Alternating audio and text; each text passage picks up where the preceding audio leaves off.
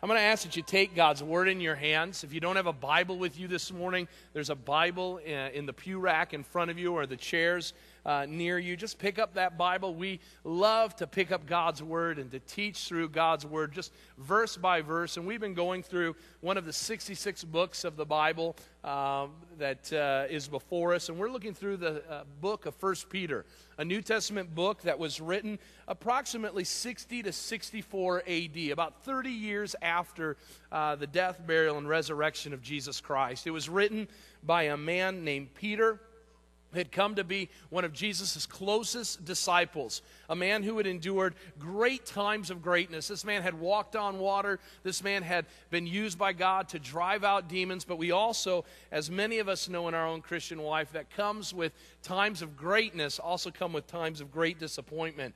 And we know that Peter had had some moments in time of being a disappointment, not only to himself, but to his God. Now, Peter's writing this letter, again, some 30-some years after the life and death of Jesus Christ, and he's writing it to a group of people that are in modern-day Turkey. And he's writing to these different churches, and he's telling people how to live in this world that sometimes is not all that warm to Christianity, sometimes not warm to the claims of Christ, but that they were to live upright and holy lives amidst the difficult times around them.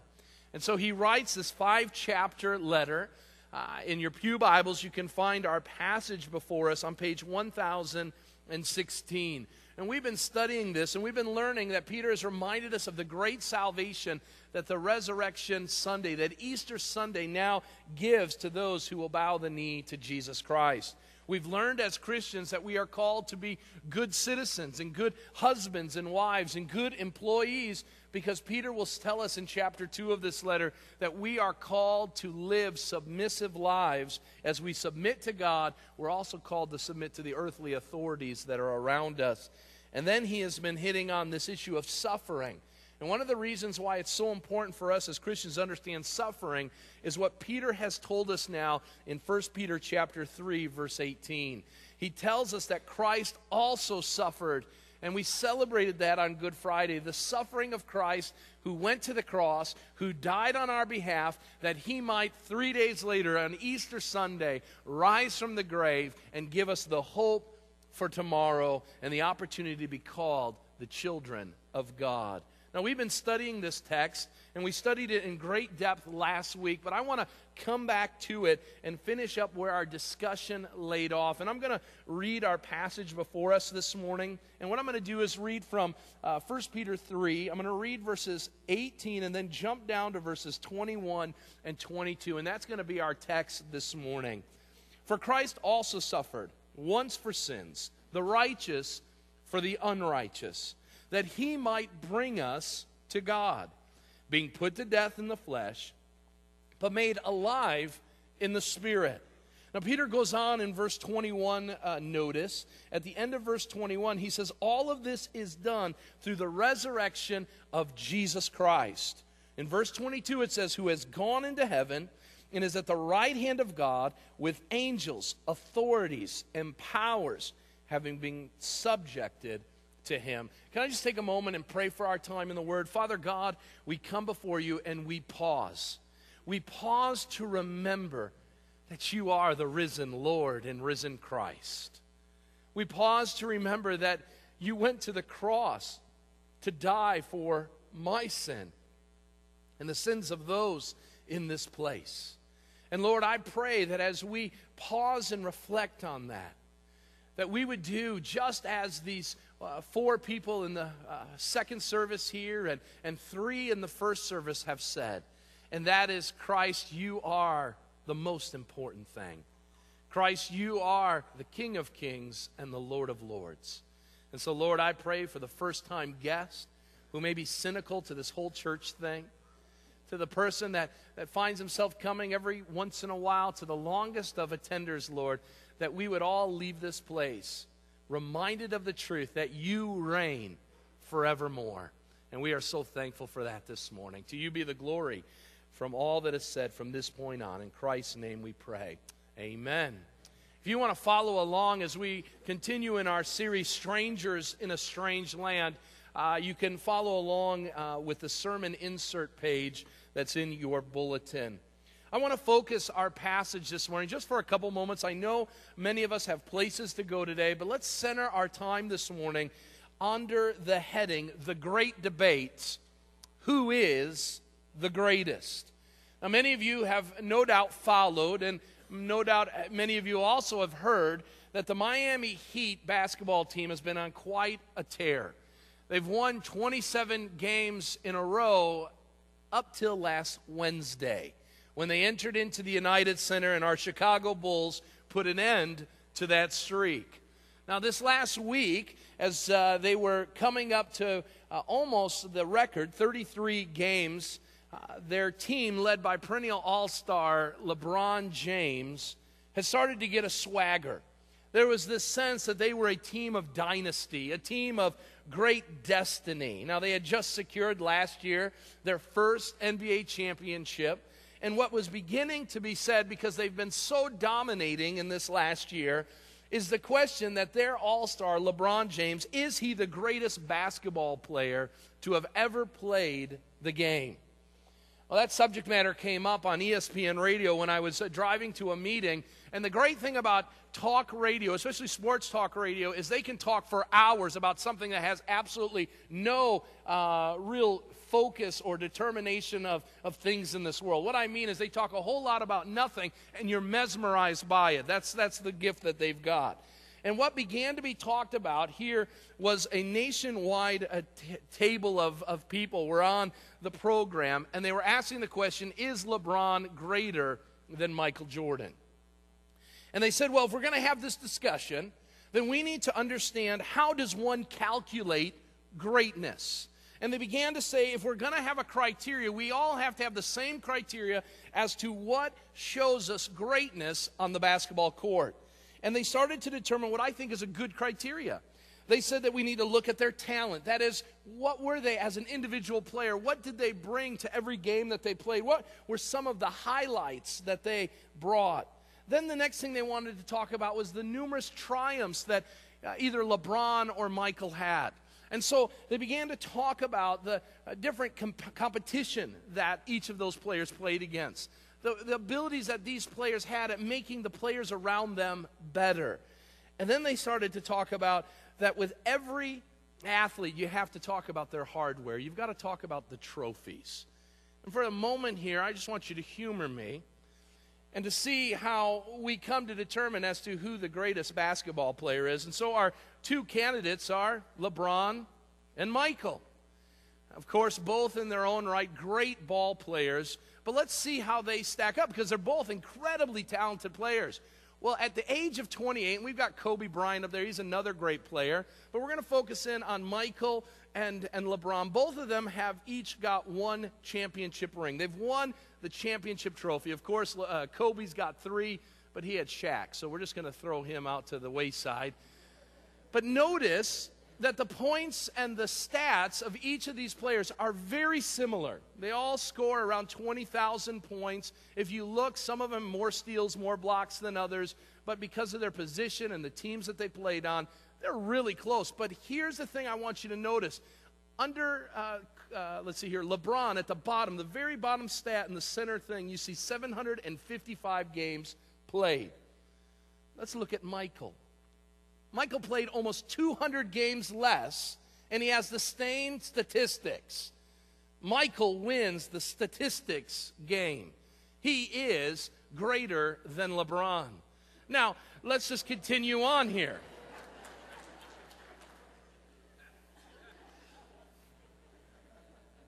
We have to look at the hardware. So let's look at the next slide. We see LeBron James. Now, to be fair, this was before LeBron had won the NBA championship. And so for you younger guys that think LeBron is so great, I just want to be fair. You got to add one championship trophy and an MVP finals award to it. Kobe, and he's done really well. But as Michael says, children, please. I mean, there's no one on the basketball court that comes into the same spot. And LeBron isn't even close. And so I'm going to do a quick survey this morning, and I got to tell you, it was really close in the first service, so let's see what happens in the second service. How many think that LeBron is the greatest player to ever play?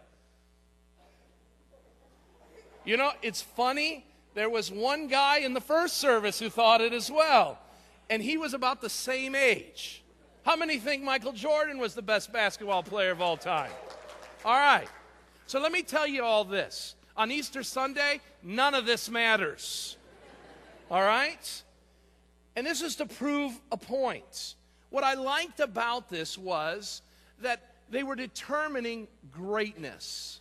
Can I tell you what Peter's telling us in our text today is that Jesus Christ is the greatest, and I'm going to tell you why Peter says he is.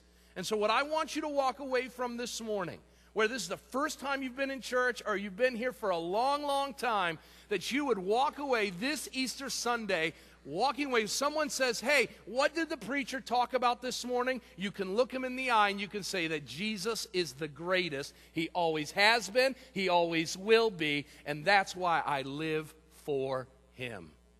That's it. That's the ball game. And so Peter tells us that Jesus is the greatest. Now, I need you to move back to another passage of Scripture for a moment to understand where this comes out, because I'm going to do it according to my friends at ESPN. I'm going to look at the talent that Jesus had. I'm going to look at the triumphs that he had. And then I want to look at the trophies that he receives. Those are my 3 points. We'll go through them quickly, and then we're going to end our time in a word of prayer. So the first thing I want you to see this morning is Jesus is the greatest. Peter tells us this because of the talent that Jesus has. Now, I want you to turn in your Bibles to the book of Acts this morning. If you're following me in a pew Bible, turn to page 910. To the page 910. Acts chapter 2, and we're going to look at verses 22 through 24. Now, Peter is an eyewitness of Jesus Christ. He has been with Jesus, and Peter at times has answered the question as to who the greatest is. Now, I want you to know something as you're turning to the book of Acts. Each of us are going to ask this question at some point in our lives. And the answer to this question for many of us is, I'm the greatest. You're going to look at your life and you're going to say, as I look at my life, I do a pretty good job. Now you say, Tim, I'm not that bold to say that. Tim, I'm not that vain to think that I'm the greatest. Well, then let me ask this question. Where do you turn when life starts throwing you curves? Where do you go when trouble comes your way? The answer to that is going to determine who the greatest is in your life, because as you turn, you're turning with the hope that whoever you're turning to is going to be able to address your problems that befall you today. For some of you, you turn to yourself. You turn to your pocketbook. You turn to the things that you've amassed, your job. And my hope and prayer is that for the first time today, you'll stop and say, I'm not the greatest, but Christ is. And so let's see what Peter says. Peter tells us after walking with Jesus, he stands before thousands of people on what is called the day of Pentecost. 50 days after Christ has died, been buried, and rose from the grave, Peter is going to announce to thousands in the streets of Jerusalem that Jesus is the greatest. Now, I want you to know there's something incredibly important to understand here. 50 days before this, Peter was running away from little slave girls because he could not say that Jesus was who Jesus said he was. And so he focused in on what he wanted to do. He focused in on what was going to save him from all kinds of mockery and that. And now we have something transpire in Peter's life. The answer to it, the reason why he can't answer a servant girl on the night of Good Friday, whereas he can now stand before thousands in the streets of Jerusalem, is Peter had seen Jesus at his greatest. He had seen Jesus rise from the dead. And so here's what he says in verse 22. Men of Israel, hear these words. Jesus of Nazareth, a man attested to you by God with mighty works and wonders and signs that God did through him in your midst, as you yourselves know. Peter stands and he announces to the people of Jerusalem, and he says, I want to tell you about Jesus Christ the man. Luke tells us that Peter says he's a man from Nazareth. People no doubt knew the town of Nazareth. They maybe knew someone from Nazareth at that time.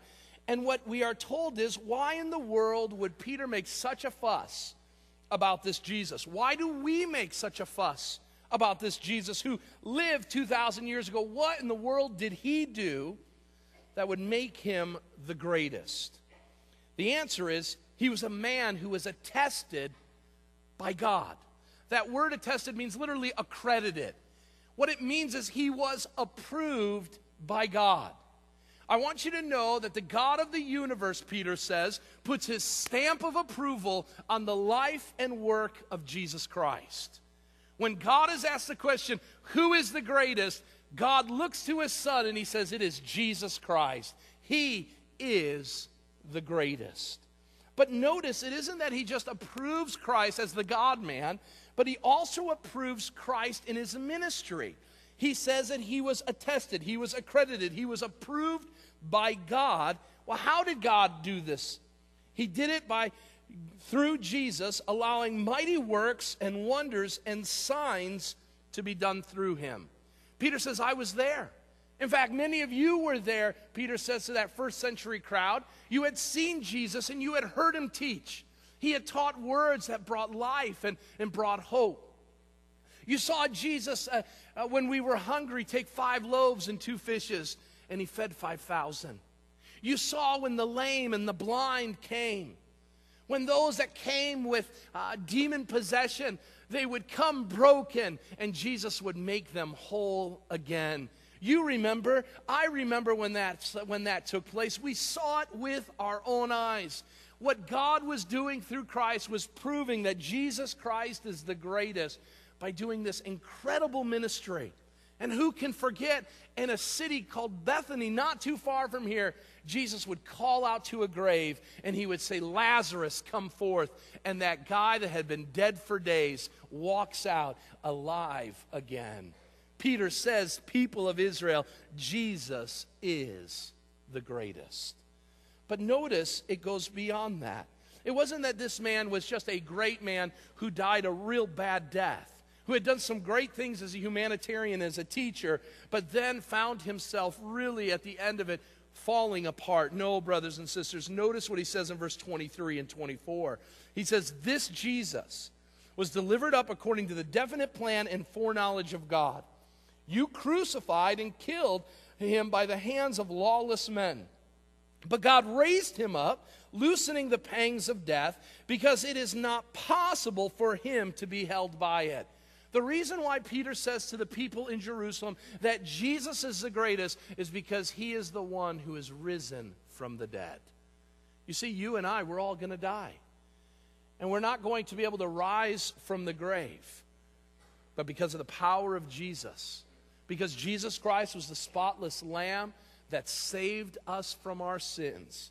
The grave couldn't hold them, and as a result of that, he rose from the grave.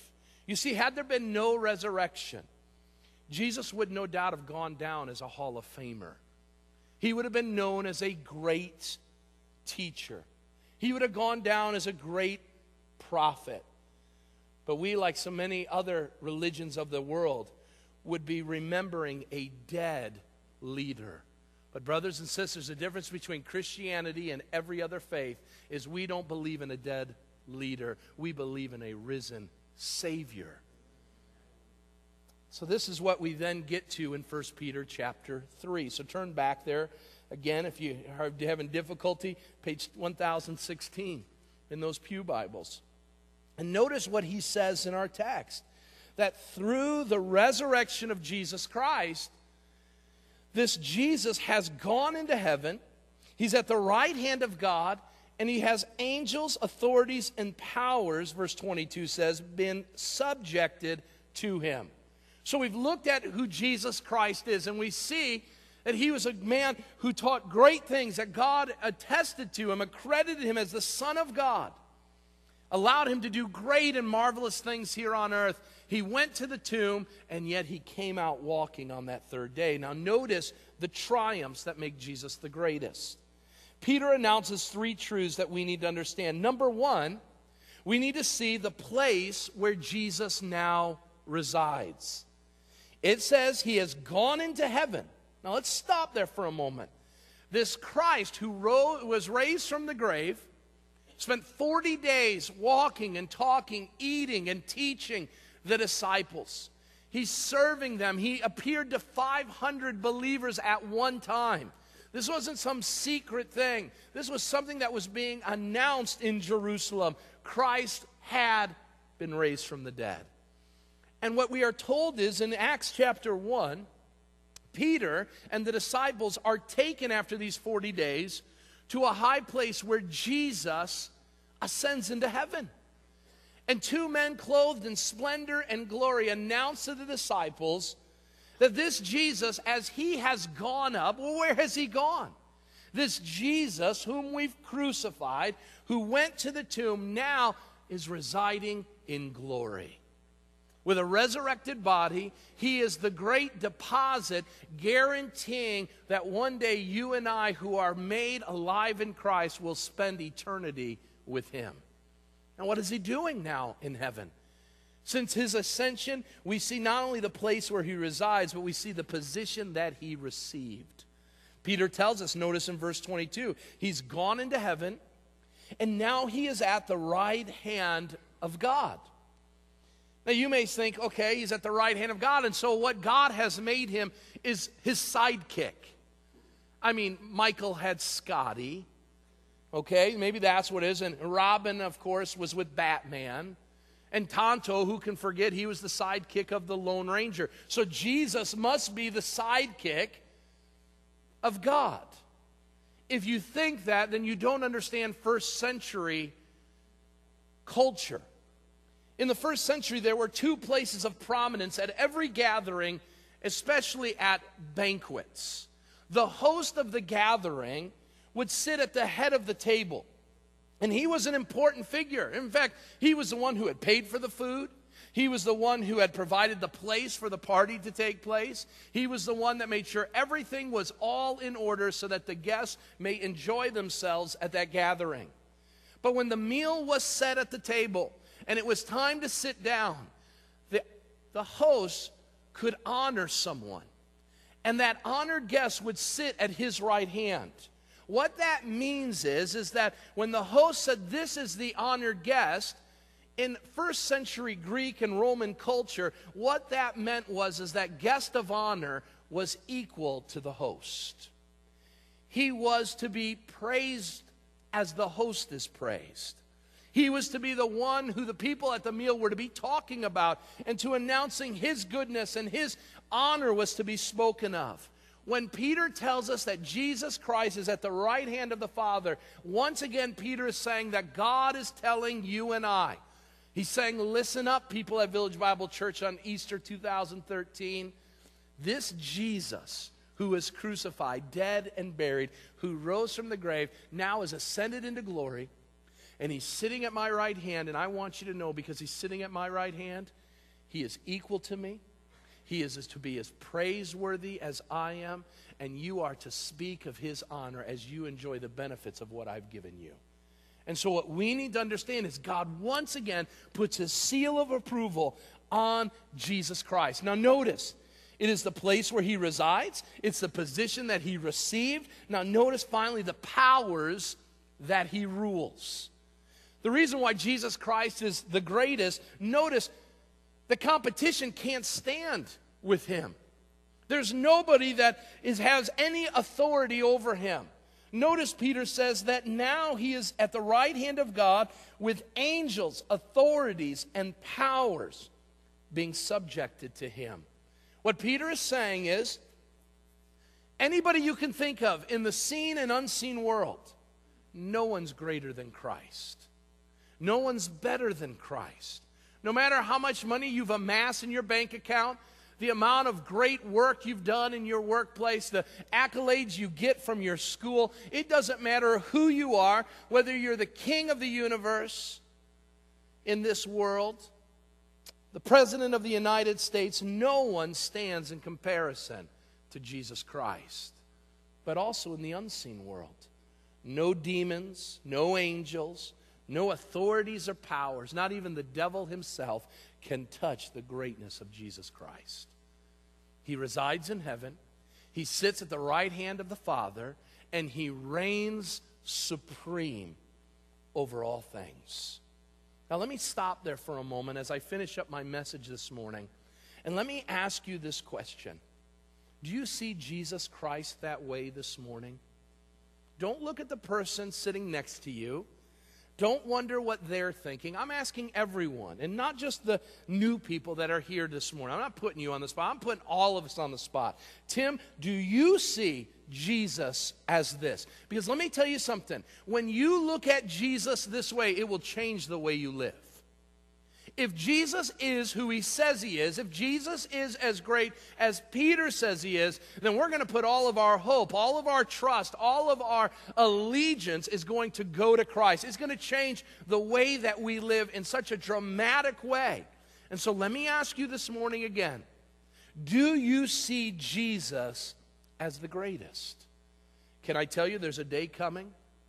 There's a day coming when you're going to be asked a question with regards to that. You're going to stand in glory. And the issue that is going to either consign you to a place of torment in a place called hell, or to spend with eternal blessings a place in heaven, will be, in this life, was Jesus the greatest thing? Was he the greatest? Because let me tell you something, on that day of judgment, the Bible says that every knee will bow and every tongue will confess that Jesus Christ is Lord. But when you kneel at that moment, and every knee will bow and every tongue will confess that Christ is the greatest, that he is the name above all names, that in that moment, if that's the first time you're articulating the greatness of God, it'll be too late. And so what you need to do this morning, what all of us need to do, is we need to bow the knee to Jesus. He is the greatest. He is the risen King of Kings. He is the risen Lord of Lords. And if he's greatest and he's God, then that means I'm not so great and I'm not God. And what that means is I need to bow my knees to him. So what does he give when we do so? Notice the trophies of his greatness and grace. Numerous times throughout the book of 1 Peter, Peter shares this phrase, through the resurrection of Jesus Christ. Every time that that happens, when he says through Jesus Christ, I think what Peter's announcing is yet again another piece of hardware, if you will, for Jesus. What I mean by that is what happened because Jesus Christ was raised from the dead was that he enabled a trophy. And two of them, I believe, that he gives to us, and one that he keeps for himself. Now, the two that I want to share with us, we see this in our day and age when a championship game has just concluded and someone is picked as the champion. And what happens is those athletes call down from the stands their family. Come and celebrate with me, and you'll see the stars of the basketball or the football field or the football team or the baseball team call down to their wives and children and say, come celebrate with me. And you'll see them on their shoulders as they're getting interviewed. How are you feeling? And there's the kid on dad's shoulders, and he's just enjoying the wonderful privilege of being a champion because his family was on the field. Christ also, by dying on the cross and rising from the grave, got trophies, and he wants to give trophies to us. The first trophy that he wants to give is seen in 1 Peter chapter 1, verse 3. The first trophy that he gives as a result of his resurrection is hope for the hopeless. In verse 3 of chapter 1, blessed be the God and Father of our Lord Jesus Christ, according to his great mercy has caused us to be born again to a living hope. How? How can we have hope? Peter says, through the resurrection of Jesus Christ from the dead. The reason why we rejoice, the reason why Easter should be the greatest celebration of the church, is we who had no hope, who had no answer, who had no ability to have a bright and glorious future ahead of us because of our sin and because of our hopeless nature of being enemies of God, Christ gave us hope by dying on the cross for us, taking care of our sin debt, and then allowing us in one fell swoop because of his resurrection from the grave to have the hope for tomorrow. Because he lives, I have the hope for tomorrow. Because he lives, all fear is gone. Because I know that his blood has taken care of it. That the hymn writer says, life is worth the living just because he lives. And so you and I can have hope. We can have hope for tomorrow. We can have hope over trials. We can have hope over tribulation. We can have hope over a broken heart. Why can we have hope? Because Jesus Christ took care of our biggest problem. The Bible says, oh, death, where is your sting? Oh, death, where is your victory? It was swallowed up in the resurrection of Jesus Christ. We have been born into a living hope. Number two, he gives help to the helpless. We can't have hope unless we're holy. And we can't have holiness unless Christ makes us holy. In 1 Peter 1:21, he says, who through him we have been made believers in God, who raised him from the dead and gave him glory, so that your faith and your hope may be in God. Well, how did he do that? Chapter 2, verse 4 says, as we come to Christ, a living stone rejected by man, but in the sight of God, chosen and precious. You yourselves are like living stones, being built up into a spiritual house, so that you might be a holy priesthood, in order that you may offer spiritual sacrifices acceptable to God through Jesus Christ. We talked about this last week, and just simply put, when you put your faith and trust in Jesus Christ, Jesus says, I put your sins onto my sacrifice on the cross, and thus you are made as white as snow. And because of that, now you have access to God. You have the opportunity to be brought to God, not as a sinner who needs to be dealt with in a judgment way, but now you've been brought to Christ, holy and righteous, to enjoy the privileges of now being a part of the family of God. So let me ask you this morning, do you see yourself because you see Christ? Do you see yourself now hopeless in your sin, helpless in your sin? And the Bible says, what are we to do? This is the ball game.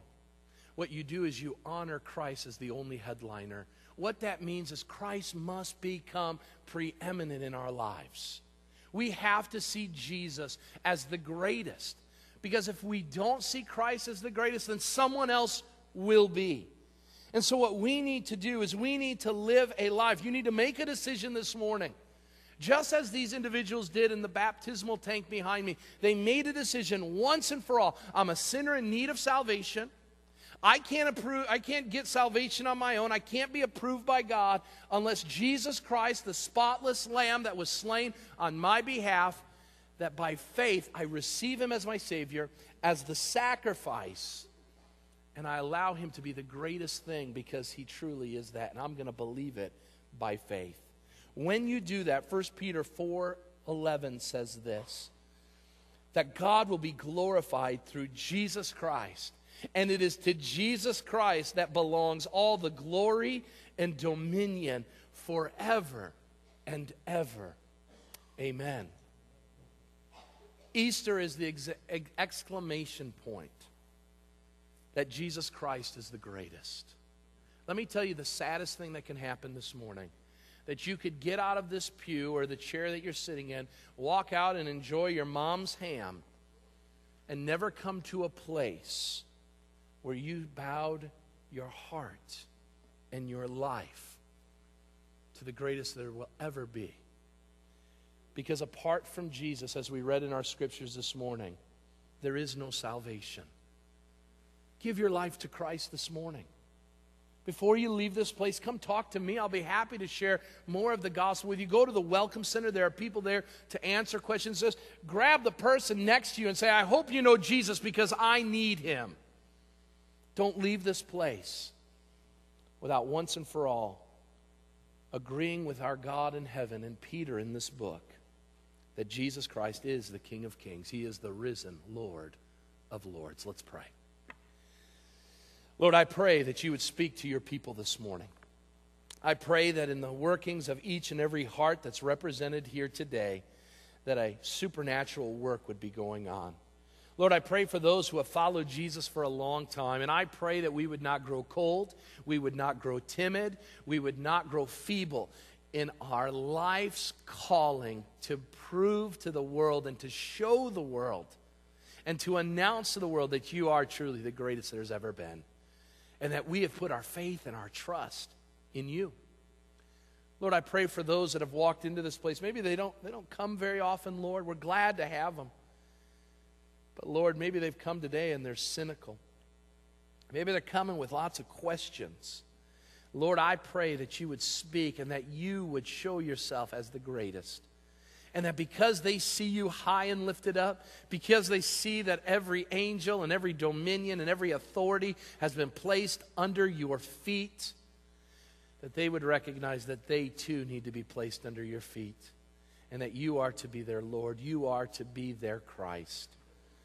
Lord, I pray they wouldn't leave without having a full assurance that that is true in their lives.